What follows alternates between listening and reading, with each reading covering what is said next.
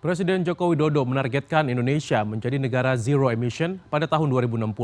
Di antaranya upaya yang dilakukan adalah mendorong pembangunan pembangkit listrik dari sumber energi terbarukan, salah satunya angin.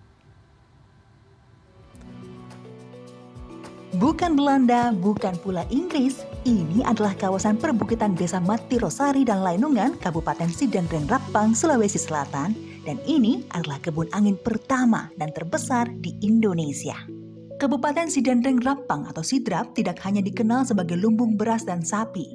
Sidrap juga menyimpan potensi energi terbarukan dari angin yang luar biasa. Menurut data Kementerian ESDM, kabupaten ini memiliki potensi energi mencapai 350 MW.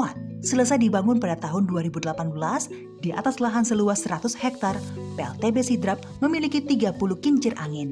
Masing-masing kincir angin memiliki ketinggian 80 meter dan lebar baling-baling 57 meter. Setiap kincir angin menggerakkan turbin berkapasitas 2,5 MW, sehingga total energi yang dihasilkan PLTB Sidrap mencapai 75 MW. Sejak dibangun, energi PLTB Sidrap telah dimanfaatkan oleh masyarakat yang tinggal di 70 ribu rumah. Walau Indonesia kaya akan potensi energi terbarukan, namun investasi di sektor ini tidaklah murah dan tidak mudah pula mencari investornya. Pembangunan PLTB Sidrap sendiri memakan biaya lebih dari 2,1 triliun rupiah. Adapun demikian, transisi energi dari bahan bakar fosil ke energi baru terbarukan adalah sebuah keniscayaan yang harus disambut dengan semangat revolusi demi kesejahteraan bangsa.